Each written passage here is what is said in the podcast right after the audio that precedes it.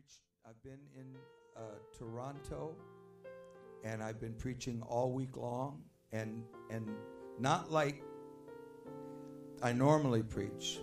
I mean, all night long.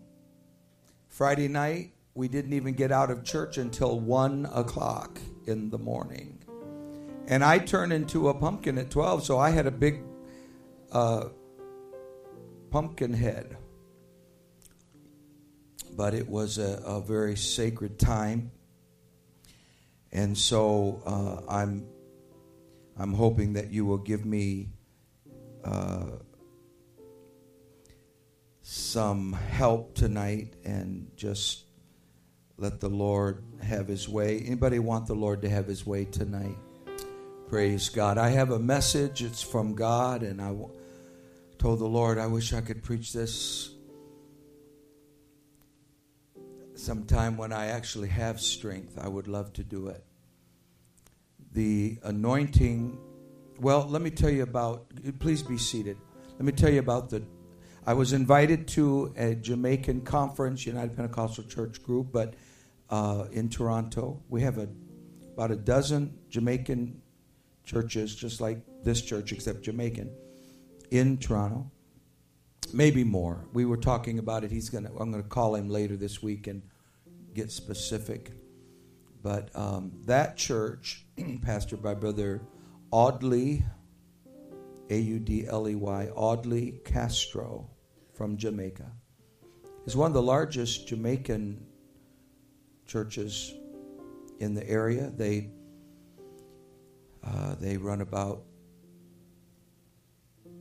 six, seven hundred, something like that and they have just broke ground to build a church that would seat that will seat close to 2000 and they showed a film of the land. I didn't actually go look at it but i saw the, the mayor came.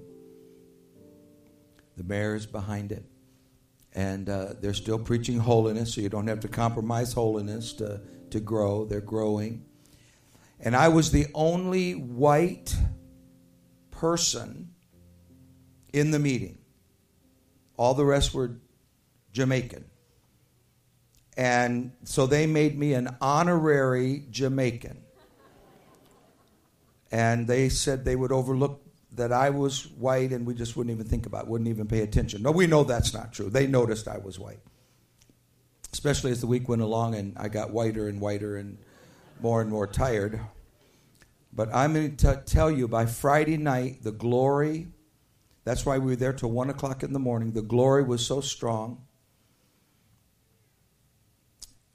Brother Castro said that he had not felt that type of glory since he was a young boy in Jamaica. That's what he said. There was such a powerful, stirring move of God. And of course, in the middle of all of that, uh, I had not intended to go. I, I had promised you that I would not that I had scheduled certain meetings. That was it. But when when they called a few months ago, and I started getting tempted to add that into my schedule, I said, "No, no, no, no, no. I, I no. I promised I'm not going to do that." Lord said, "Oh, yes, you are. You're gonna. You're adding that into your schedule." And so it was the Lord and me having a, a, a fuss about it. So I said, "Lord, I'll go." So we've been in heavenly places. How many feel the presence of the Lord that's here tonight? Praise God. There's no reason now. I'm not gonna. Uh, I, am not going to be able to uh, use my voice to say it like I would like to say it, but I don't know why we think that God wouldn't call us to have a church of 2,000. I'm not saying that He has, but I don't know. Uh, I don't know why we would think that we could not be the church that would impact South Atlanta that could make an absolutely profound difference. We could do that. And so tonight I want to talk a little bit about it. And uh, we, you might not think that's what I'm doing, but I'm talking about revival. And I'm, if you have your Bibles, let's turn to John chapter 9. And I've asked Brother French, you got a mic, a mic there. Brother French will help me some. That may save me a little bit. And uh, I'm not usually this. And then, of course, on Saturday, I got up at 5. I flew all day. Then the. Uh, how many heard that Washington Airport was shut down all day? Well, that closed down the eastern seaboard. And so our flight, I didn't get home till late. So I was like 15 hours, which I'm, I'm just saying that that affects my voice. It, and it also uh, is uh, uh more than I'm accustomed to. So here I am tonight, uh, but I'm, I'm going to obey the Lord and preach what the Lord has given me. And as and I'm looking at verse one, and as Jesus passed by, would it be all right if we just stood for a moment? I know you we've been seated and you're comfortable. You're going to let me do all the work. That's okay. But if you could just stand, let's read a little. And, and as Jesus passed by, he saw a man which was he was blind, born blind. Everybody say born blind. You can see how how uh, how little uh, volume I have here. I'm talking about my own voice, not this. And as Jesus passed by, he saw a man which was born blind from his birth. And his disciples asked him, saying, Master, who did sin, this man or his parents, that he was born blind? Jesus answered, Neither hath this man sinned, nor his parents. And that is the answer. Everybody say, Praise the Lord.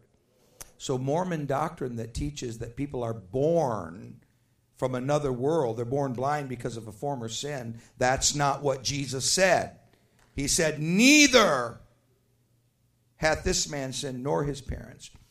But by the way, I was preaching on Thursday night. I lost my voice completely, and the church started praying. It came back instantly. I mean, it was absolute miracle. Had my voice like I had never had. I never lost my voice a single time preaching all that time. And the, and folks, those the Jamaican folks in Toronto. That's not to distinguish from Jamaican folks here in Atlanta. I'm just saying that those folks in Toronto, they don't let you stop when you want to stop. You say, and I'm closing. They say, oh, no, you're not. Hallelujah. Praise God. Praise God. Praise God. They just keep right on going. Keep preaching. Keep preaching. And I'm going, oh, hallelujah. Okay, here we go. Jesus answered, Neither this man sinned nor his parents, but that the works of God should be made manifest in him. Verse 4 I must work the works of him that sent me while it is day. The night cometh when no man can work. As long as I am in the world, I am the light of the world. When he had thus spoken, he spat on the ground and made clay of the spittle. That's a very clever way to translate that. He made clay of the spittle. Can you say that with me? He made clay of the spittle. Oh Lord, I wish I had and he anointed the eyes of the blind man with the clay. Now, God has given me a message tonight, and I have entitled it God isn't playing with the clay.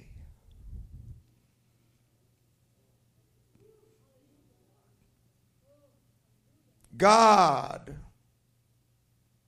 isn't playing with the clay. Brother French, can you lead us in prayer so I can save a little voice so I can preach? And let's just pray together. Come on, Lord. everybody, let's ask God's anointing. Lord, in the name of Jesus, Hallelujah. I pray right now that our hearts would be anointed to receive the word, God. I pray that we Bless. would be responsive to the word, Lord. And we give you all the praise. We give you all the glory. Hallelujah. And we ask all these things in the precious name of Jesus. Thank you, Lord. Thank you, Lord. Thank you, Lord. Praise God. And you may be seated. Praise the Lord. Brother French, if I call a scripture, look it up and you might have to help me. So Brother French may do more than we originally intended that way. It will help me. Psalm 40 I waited patiently for the Lord, and he inclined unto me, or that's Hebrew for he turned he turned to me and heard my cry. He brought me up also. I'm going to hold this a little bit closer, but I'm I, I, I just just help me here. He brought me up also out of an horrible pit, out of the miry clay. Psalm 40, verse 2. He brought me up out of an horrible pit. I, I'm so tempted to, to go deeper than I should. There's a great deal I want to say tonight, and I want to do it quickly. I don't want to be lengthy. I don't want us to be here till 1 o'clock. I, I hope nobody thinks that's what I meant by that. I'm not planning to be here. If you want to stay till 1, I'm, uh, that's wonderful. Who's the usher tonight? We'll let him know, and we'll, we'll work that out.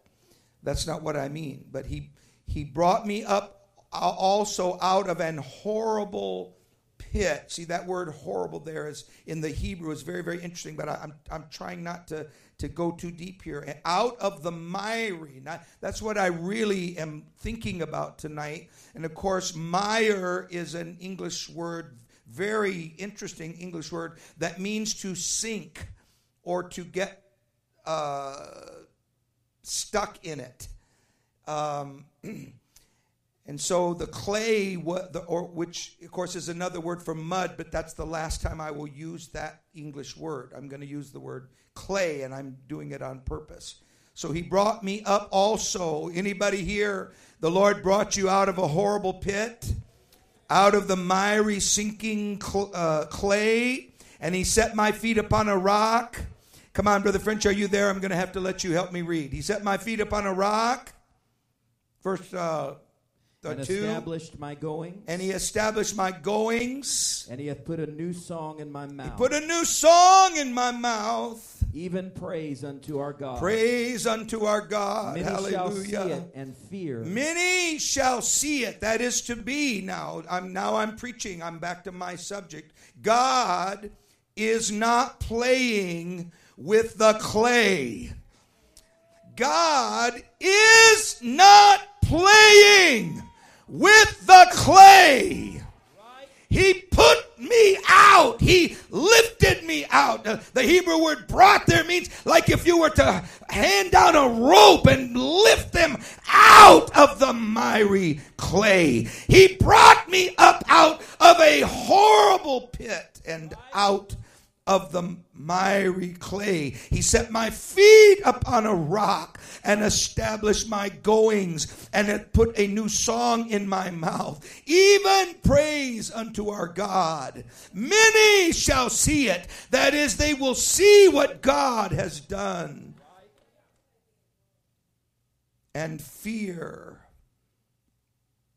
that's okay. Fear is fine. But most translations prefer now to go with something like a maze. They will they they uh, they will see it and be and revere. That see the word fear has the idea of I'm standing in awe. I'm standing in fear in that sense. Fear kind of has a, a, a range there. So and fear and shall trust in the Lord. Keep going, brother French. Help me here. Blessed is the man that maketh the Lord his trust. Makes the Lord his trust. And respecteth not the proud. And, and doesn't respecteth there means doesn't trust in them or turn to the proud. Turn to those. Keep going. Here we go. Nor such as turn aside Nor, to lies. Yeah, or turn aside to lies. Verse Many, O Lord my God. Yes. Are the wonderful works which thou hast done. Everybody say, Praise the Lord.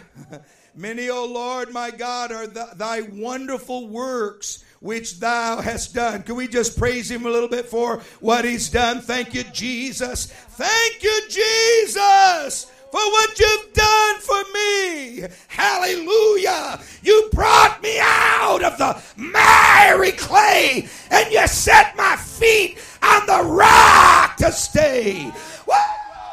Praise God. You turned my life around. You made me what I am. You took me from a horrible pit and you drew me out. Hallelujah. You brought me out of the miry clay. Oh, yes, yes, yes, yes, yes. Praise God. Hallelujah. Oh, hallelujah. Many, O Lord, my God, are thy wonderful works which thou hast done, and thy thoughts which are, King James says, us, usward. And I will stop there. Of course, that just means that you're, you're thinking about me. Praise God. God is not playing with the clay. All of this imagery is describing the clay in the hands of God. Can we lift our hands and thank Him for what He's done for us just a little bit here? Thank you, Jesus. Amen. Praise God. I want to remind you tonight that God has plans for you. I wish I had I wish I could preach this because it's it's God. Hallelujah. He does he has plans to fill these pews up. Some of you don't because that might take away from what you're used to. But God has plans to do wonderful things for you. God has plans for your children. In fact, God has more plans than some of you have. God has plans for your grandchildren. I feel this in the Holy Ghost. He has already planned it, and He isn't playing around. He isn't fooling. This is not pretend. This is not, someone said that's a bunch of emotion. That's what they say about folks like us. I got a PhD. I could have 17 PhDs. And if I preach like this, they'd say, oh, he's just, in, just being emotional. Was it emotional when my dad was a drunk and couldn't get out of a bar room? And he's sitting at the bar and trying to get another vodka? And the Holy Ghost come down and says, Alvin, this is your day. I need you to pray I don't swallow this cough drop because then it'll be more than my voice. We'll have to call a paramedic. I may need to get rid of this cough drop. Do we have water? Are we recording this?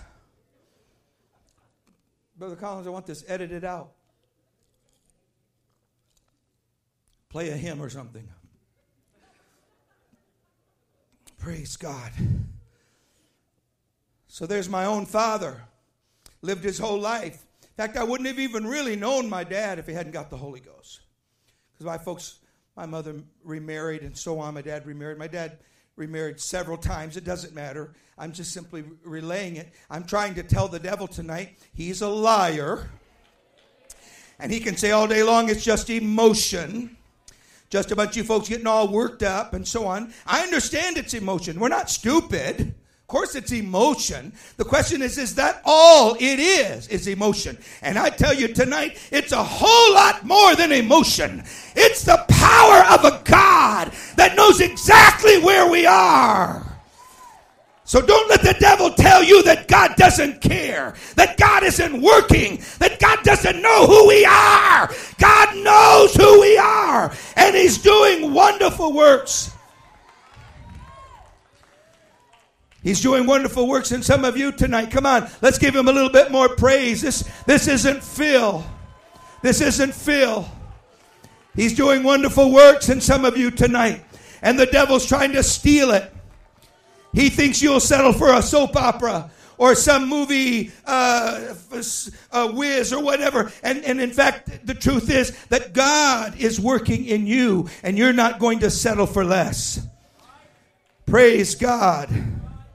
Now, sometimes a child, like when I was young, Lord, uh, I, I would, I'm not very artistic. I can't draw. I can't really do a whole lot of anything, but I certainly can't draw. I figured that out way at the beginning. So I started memorizing and I became more academic than artistic. And, uh, but I used to try and I never forget I was making a little something, and I showed it to to them. I was the teacher, but she didn't mean any harm. And uh, she said, "Oh, that's such a cute little doggy you've made there." I said, "That's my mom." No, I wasn't making a doggy, teacher. This is my mommy.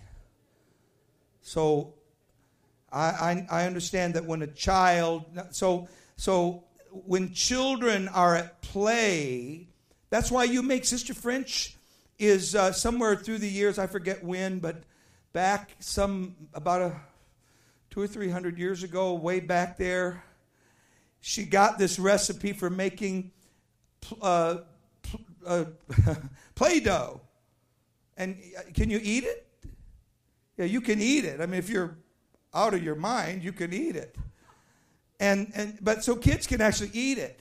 If they if so in other words, if they happen to eat it, they're not going to be the end of your grandchildren. And then say, well, I made Play-Doh, they ate it, and they now they're gone. It, it's not the way it works. And uh, and they can make things. And Sister French has been doing this. I remember when our boys were really really tiny she would have them making things. And I learned early on to be very, very careful when they brought it up. You know, oh, daddy, look at this. I wasn't supposed to say. I couldn't throw our refrigerator. Well, sometimes I wasn't sure where the refrigerator was. Is that the refrigerator? That is the refrigerator, isn't it, hun? Because it was just covered with things. And every single one was a masterpiece. And I would say, hon, I'm going to toss this group here. No, you're not. We still got them. Don't we? Some of them. What's that big stack of over there in the back of the garage? You threw you threw some away. That Okay, she threw some of that away, but there's a stack almost at the top of my garage that she did not throw away. So the idea is that being able to mold and play with it, that's perfectly understandable. And I think sometimes that if you can make a mental leap with me here for just a moment, that Satan likes to fool with our lives in a way that he thinks is funny. He thinks that by confusing people and and uh, telling them, you know, drugs don't matter and and uh, hate doesn't matter and racism doesn't matter and all the things that he does to try to, to, to play with people's uh, minds and their spirits. And folks, we're living, you may not recognize it, but we're living in a world that is in serious trouble. And the devil is playing with men's souls, telling them they're nothing but a dog. I had a guy tell me, I, I, my, I, I don't, I don't have any more of a soul than a dog. That's what he said to me. I said, You don't know that. You're just saying that. How do you know? Well, first of all, what do you know about a dog? What do you know about their soul?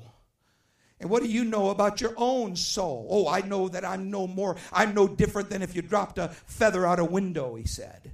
And I just float around. See, that's the kind of world. So they, they take drugs that destroys their life. They, they do things. They're, they're into a world that is completely confused by the devil that's about us. That life's always a mix up, the devil tells them. That there's never really any hope anyway. And all Christians are just fakes tells them that almost every day. And preachers, they're the biggest fakes of all. And and uh, Christian Jesus. Who in the world did Jesus think he was? And, and why does anybody think they have a right to tell other people what to? And all this. See, the devil likes to take their lives and then just turn them into a complete chaotic result. Life's a game that we play, and it makes little sense. But tonight, God doesn't play. God isn't playing with your life. You're in the hands of a God that can take dust, and from the dust, He can make a beating heart. He can create. Now, we're, we're disputing that in our culture all kinds of ways. We call it scientific. That God could not have created anything, we don't know that. We just say it. Then we substitute, well, a, a big an, an, amoeba in the ocean eventually over billions of years became us. And then we wonder why they've got guns and they're blowing each other's brains out. In a world that says there's no God and there's no hope and I have no future. But I'm telling you tonight that God means business and that He intends to touch the hearts of men. He intends to take the clay of their soul and do what is necessary. And when it's all done, the devil's going to say, What in the world happened? I thought they were sinking in the mire of drugs and despair. And God's going to lift them from the miry clay. Hallelujah. Let's clap our hands one more time. God's not fooling around. God's going to bring them out. Hallelujah. And they will be changed in his hands. Now, this truth I mentioned the other day, I'm going to repeat it. Please forgive me. And uh, let me go a little bit further. I know that uh, it's hard to listen to it when I'm this like this, but just let me keep going. I, I can't stop this quick. I've got to talk to you a little bit more. But it was Mother's Day uh, just a few months ago, and and uh, some of you will recall that uh, there was a tremendous tragedy that midnight this Mother's Day. I brought it to your attention. For one, it was a tornado in Arkansas, couple blocks from my sister's church. That's how I know about it. That's how I heard about it. For the other, I heard about it through the media. It was a bridge in the center of a major Pennsylvania town. So I'm going from one story to the other. Both are tragedies. And I'm not, uh, what do you call it, trying to uh, take a tragedy and benefit from it. That's not what I'm doing. I'm referring to it because I want you to see something here. For the parents caught in the winds of the tornado, they had only a few minutes to decide what will we do? And the baby was in their hands. The little, in this case, it was a little girl. And of course, you can look this up. Although they do, re, they do hold back certain information. So, but I do know a few things because my sister lived up the street. So there are a few fill in the blanks that I do know, but they don't tell everything. They're certainly not going to release the name of that baby and so on, uh, because that's uh, privileged and so forth. But uh, but anyway, th- both both parents, same night, a few months ago, it happened. You can look it up. I looked it up. You could look it up. On the bridge that I mentioned in Pennsylvania, I'll just reserve and not, I don't want to name a place just just for the moment, because I'm, I'm not trying to single that city out that same moment, it was almost like I remember it because I, I wept that evening as, after Mother's Day, and, and as I read it, I began to weep because I saw in it, uh, I saw, I guess, the tragedy of it, like we all would. And, and uh, so at almost identical moments, it was like, now some of you will say, well, that was after midnight, and so that's technically not Mother's Day and so on. Well, okay. Then technically it was the next morning because it was a few minutes after midnight that the tornado hit in Nashville and that the mother made her way up this historic bridge in this famous city in Pennsylvania. The same night, one mother faced the storm, the other mother faced despair. And the question was and is and remains, regardless of what you think. Some of you are going to judge me for, for what I'm going to say, and that, I'm going to let you do it. I'm not, I'm not going to not say it so that you won't judge it. And that is, what would she do? What would be her decision? The baby is in her hands. What is she going to do? Passerbys, I read it rather closely, so it just intrigued me. They, some, they, when they noticed it first on the bridge, I'm now, of course, I'm in Pennsylvania. Is it okay if I go back and forth? I hope so, because that's what I'm going to do. I'm going back and forth, trying to show you that this was the same moment, same night. It was Mother's Day. It was a tragedy. And the baby was in her hands. I don't know why it is that that story struck me so deeply. This is at least the second time that it has stirred me. But the passersby said they saw her. She walked up to the center of the bridge. She reached, and I realized that, please help me here. I'm trying to be as cautious as I, as, as I can. Maybe not as I should be. Maybe I need to be just a tad more. I won't look over here.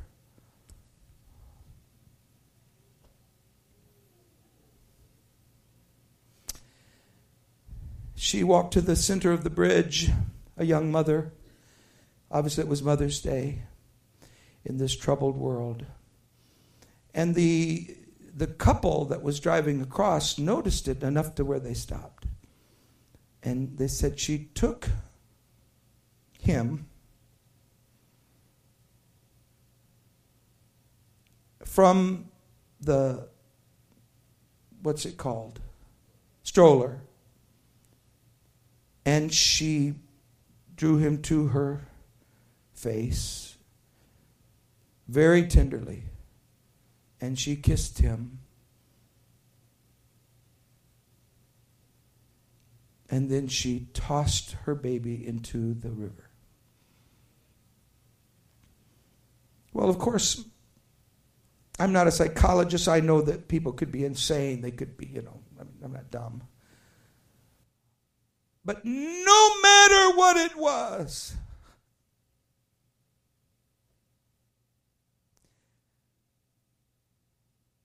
I can't comprehend it. I've read it again and again. I've looked at it and I've thought, I, I, I, no matter if she lost her mind, it doesn't make any sense to me. Kissed him, and that was her decision. I can't take another day, perhaps she said. As if it were she was saying goodbye. Her own nursing flesh and blood. So, no, I'm. I don't judge her. I'm.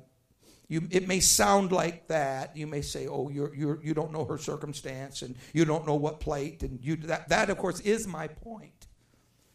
That I don't know her, and I don't know the reason but I know that she was a victim, we could say, or at least we could say the result of a world in which sin drew her to that bridge.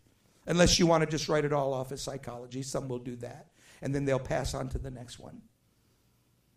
And that which was in her hand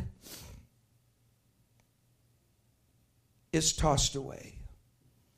So I'm contrasting the choices made by two mothers just a few weeks ago. The child on the bridge in the hand of its own mother met instant tragedy and a hopeless end. There's no question about it because as soon as she did it, and I'm trying to pull away, I'm trying not to be too graphic. I've already done that. And when she did what she did, then she she uh, went in herself, and that is I've read much more, but that's all that you would care to know. It's enough to make you want to get a hold of the devil who thinks he's playing around with people's lives. And it makes you want to say, Devil, I may not be perfect. I may not be the best preacher that ever lived. I may not know everything, but I know you are a liar. You are not telling people the truth.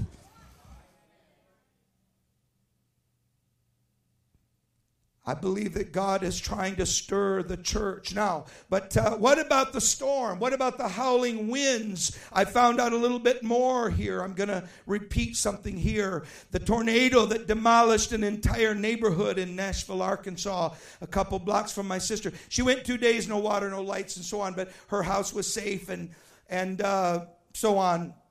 But not, not the couple that made the national news. And of all the destruction, that took place in Nashville that night a few months ago when that tornado came through and demolished that entire neighborhood, which was about a, well, I don't know the actual distance, but it's up the street, up the road. That I know. However, whatever the distance is. And my sister's home was safe. No lights, no water. Town, no lights, no water for two days. And then this neighborhood down here is destroyed. And uh, that little girl's parents heard the unmistakable approach of devastation because they uh, the neighbors said that it was like a train, and, and you hear that quite often. Uh, it would rip. Certainly, I'm I'm trying to s- step into their shoes for just a moment. They would know that if what they think is coming in those few seconds, I don't know the timing, how many seconds, I don't know. I just know what happened. I know what happened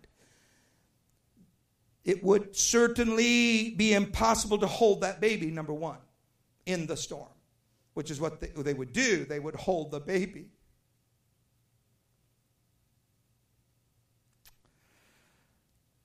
It would rip their very precious possession from them,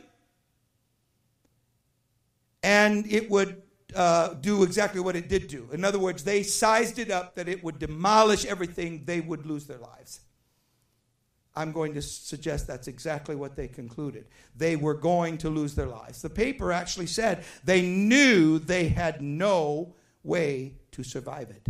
Because now the others lived. Nobody that I know of, nobody else was killed. All those people walked out of there, except the couple that I'm talking about and the little girl.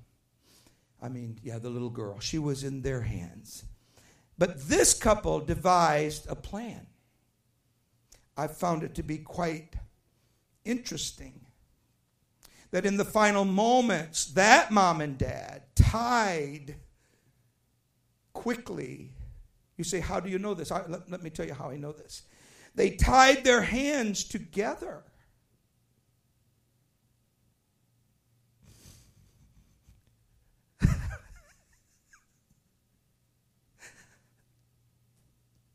That's what they did. That's, I kept wondering how did they do it? They tied themselves together around that little girl. And I'm sure they prayed. He worked at the Walmart. My sister said he, she knew him quite well. And they wrapped their arms around their precious life. And everybody say, Praise the Lord. Let me get my composure here. And they said, This won't do. We will be torn apart. So they tied themselves. They had the wherewithal and enough time, whatever that was, whatever that timing was, and they tied themselves with, and that was risky because that in itself could have taken her life. And, and I don't have the I don't understand what they did, but because the papers don't won't release exactly what they did, but they I'm taking it that it was some type of a mattress, something like a, a, a baby's mattress, maybe. They thought that would cushion, maybe a, maybe like the little foam that you could. It must have been a bendable. They wrapped they wrapped her around. And so, in other words, if you're getting the picture, I could be wrong. I'm just trying to my best to understand the reports. That they wrapped her in this a train like sound. They've tied themselves around her. and wrapped her in some type of foam. And they knew their lives were gone. And when the storm hit, I mean, it demolished everything. Nothing was left. And no, all that they did did not save them. It didn't save their home. It all went up in the rain and the wind. Not a house in its path had one stone left on another.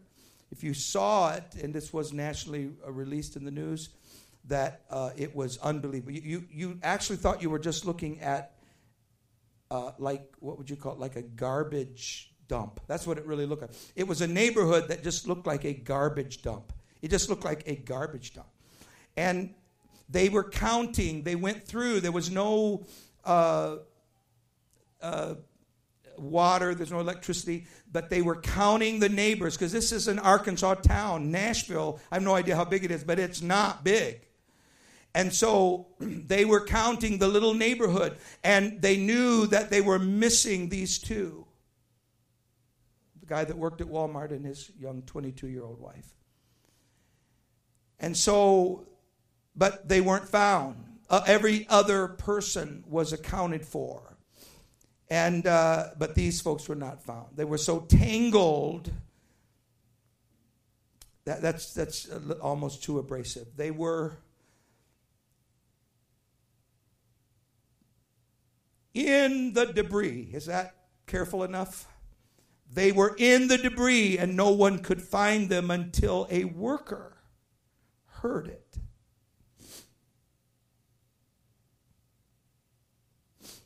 Beneath a metal piece of roof, a little faint cry.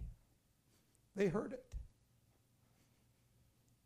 And that's why it made national news. A little tornado in a little tiny town near Texarkana is not national news.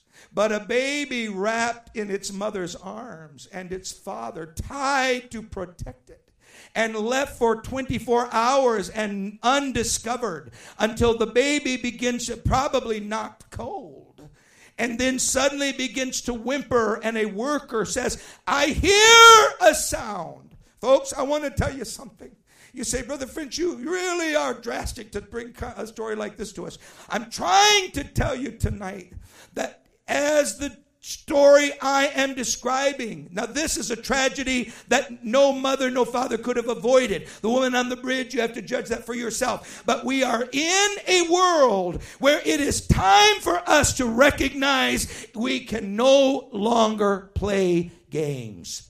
We can no longer think it's going to happen just because I'm, I'm a Pentecostal. It is God is calling us to a revival. And in the glistening of the new morning light, a rescuer saw the break in the debris and reached down. And there, with the faint cry of a baby, they rushed and carefully now they said, Careful, careful, careful.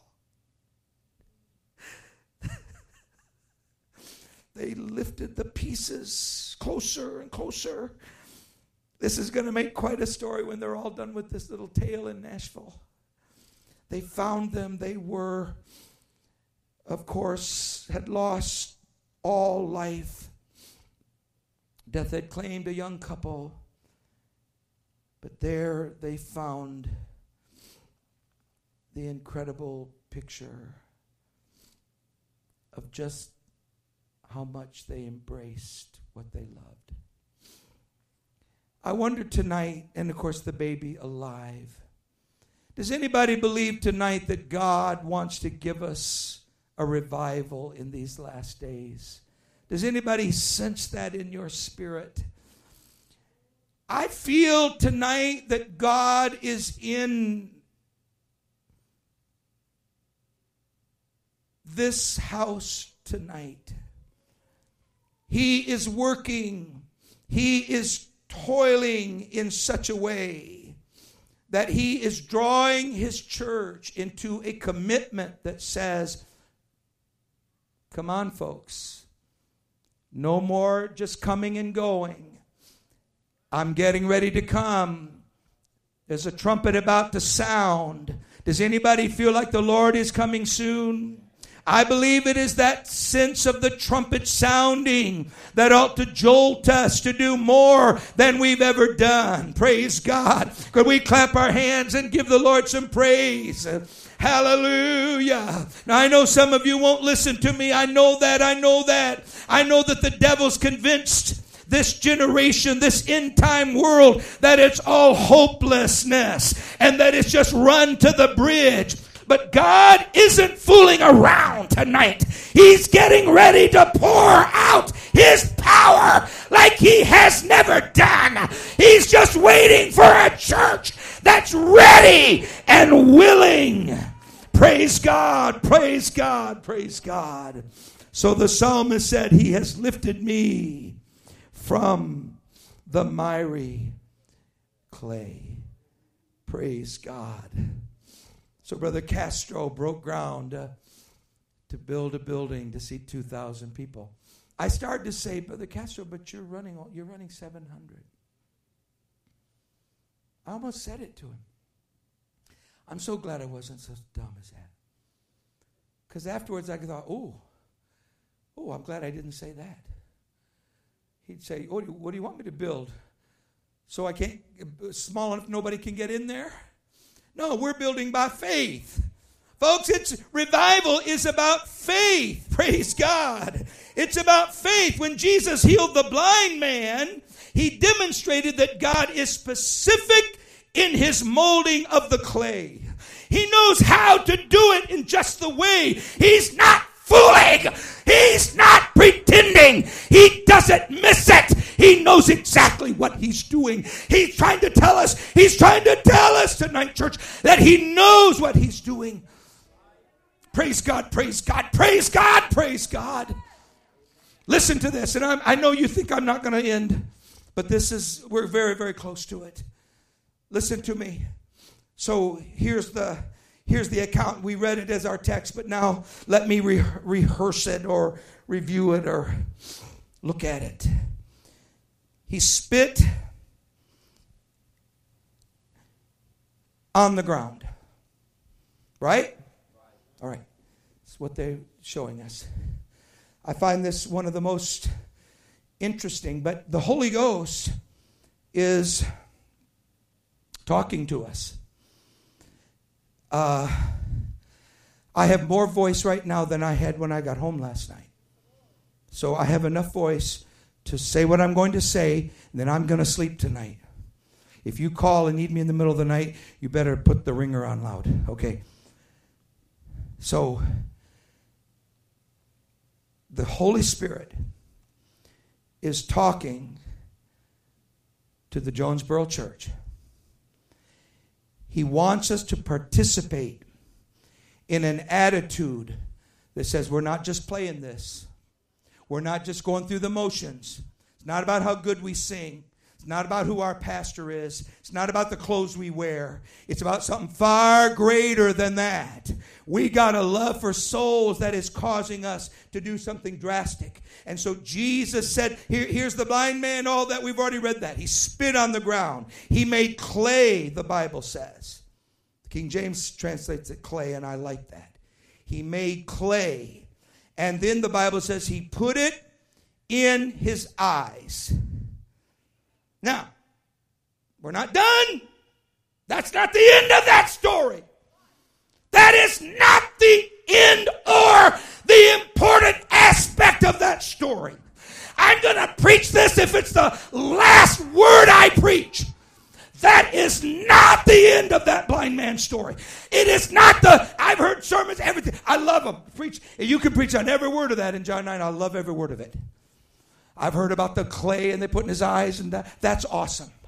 I've heard some of the greatest sermons ever preached on this very, very subject. And I preached from this subject every aspect through my life. I've, i just something about the miracle that draws me.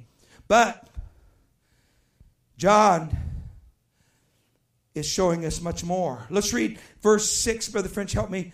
Help me out here. We're going to get thus, through this. When he had thus spoken, he when spat on he, the ground. He spat on the ground and made clay of the spittle. He made clay. And he, All right, here we go. And he I'm gonna I'm gonna summarize it. Some of you, I know it's hard. I know it's hard to, to but I'm gonna just give me another second here. All right. So he made. Where were we? And he, he made clay the of the spittle. Is that where we were? Right. All right. I can't sit here without a. Okay. All right, keep going. Is that still verse six? Yes. I'm going to try to summarize it. If I stay up there, I'm going to go too deep into it. Here we go. He made clay of the spittle. Yes, he made clay of the spittle. Very good way to translate that. And he anointed. He made clay of the spittle. Okay, let's go. And he anointed the eyes. He put it in his eyes of the blind man with the clay with the clay. Say that again. And he anointed the eyes yes, of the blind yes, that's right. with the clay. With the clay. All right? And said unto Everybody him, see this? He's put the mud Oh, I'm going to use that. He put the clay on his eyes, not in the sockets. That would have been uh, different. The Lord could have done it. He could have put the clay anywhere he wanted. But the Lord could have done it, but that's not what's meant. He put it on. By the way, the Greek word on and in are exactly the same word. And so they put it on his eyes. He could not, of course, he was blind. Everybody say from his mother's womb. Everybody say from his mother's womb. In other words, they didn't just get a guy that had problems with his eyesight. They got someone that was born blind. And they even asked, what about this boy? This is not possible. This young man's something here. I mean, look at him. It's horrible. He's had to live like this on the street and, and beg like he is. And, and so the, Jesus took it and put the clay on his eyes. All right, here we go. And? And said unto him. And he said to him, Go wash in the Go pool. wash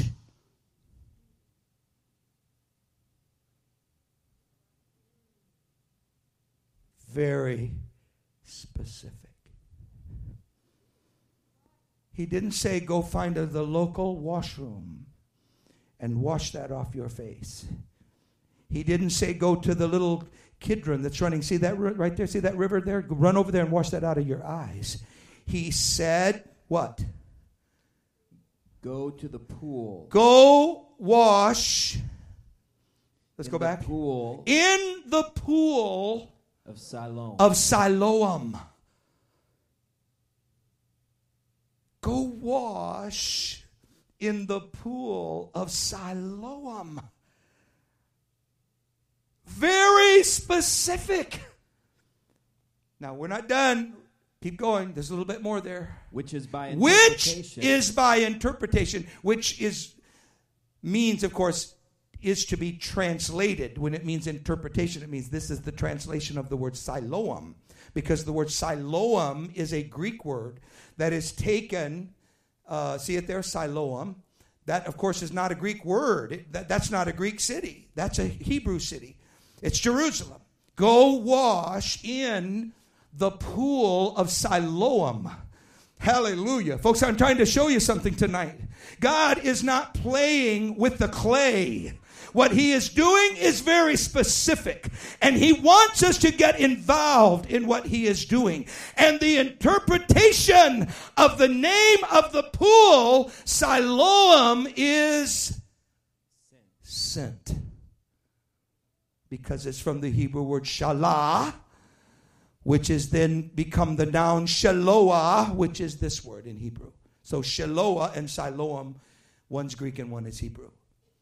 Interestingly, this pool, nobody knew where it was until 10 years ago. August, August the 9th, 2005, uh, Eli uh, Shukron uncovered how many remembers that the temple was destroyed and they came in and they burned the city of Jerusalem and tore down the temple? There is no temple. How many knows that? But remember that? 70 AD. They covered, we now know because of 10 years ago, they covered the pool of Siloam with stone. And of course, the burning of the city and, and 2,000 years of debris have filled it in. But now, of course, you could go in the last 10 years, they've dug it out, and we have the actual place where this man went and washed in this place. We now know that it's fed by a subterranean spring, comes up into the stone. It's literally a, uh, I mean, I've never been there. I'm just going from reading and, and, and pictures and so on. But it's, and, and, uh, and taking archaeology classes, that they uh, built that spring pool out of stone but there was one reason, and one reason only. John tells us that Jesus sent him, but let me say that differently, because the Lord could have any number of reasons he wants to have. But there was one reason that John wanted us to look at that he sent him not to some other spring. Remember, there was Beth, uh, Bethsaida, right? Bethesda. There was all kinds of springs in Jerusalem. But I'm sending you to Siloam because it means sent. It is the Shalah, it is the spring of Shaloah. And that is where I want you to go. Tonight, I want to suggest this for a bedrock of revival in my closing words. The reason the clay was placed in his eyes, first in the hands of our Savior, and then upon the eyes of a man that was completely hopeless, was to show us that we are only made into the image of the clay that he desires when we allow him to work in us, send us anywhere he wants us to go. Anybody that needs God is welcome. This door is open to anybody. The word sent means I'm obedient to his sending. Shaloah. Praise God. I am going to go down. Now, I don't, do you think for one second this little guy said, Well, I don't want to go to Shaloah or, or uh, Siloam.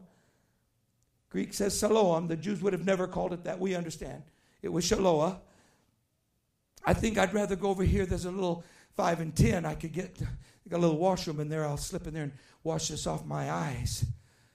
Folks, how many knows that God knows what He's doing? We need to surrender. Let's stand our, to our feet. Lord, we need to surrender to your will. And I want us to do this. Listen, listen. This is not a change of venue. I want you to just listen very closely. I wonder tonight if we could tell the Lord, I'm willing to do whatever you want me to do. Whatever it is, I, am willing. I'm, I'm willing to go where you want me to go. I'll do whatever you want me to do. Then Siloam is alive and well. It's an artesian spring of truth that wells up in the midst of the church in these last days and said, Lord, I'm going to do your will. That's what I'm going to do. Praise God. Now, here's what's going to happen. I want you to hear me. I'm almost there. I'm almost at the very last word. Are you all about ready? Y'all, Brother French, go ahead. What are you going to sing? Go ahead and sing it, whatever it is. Just start it off. I want you to do this.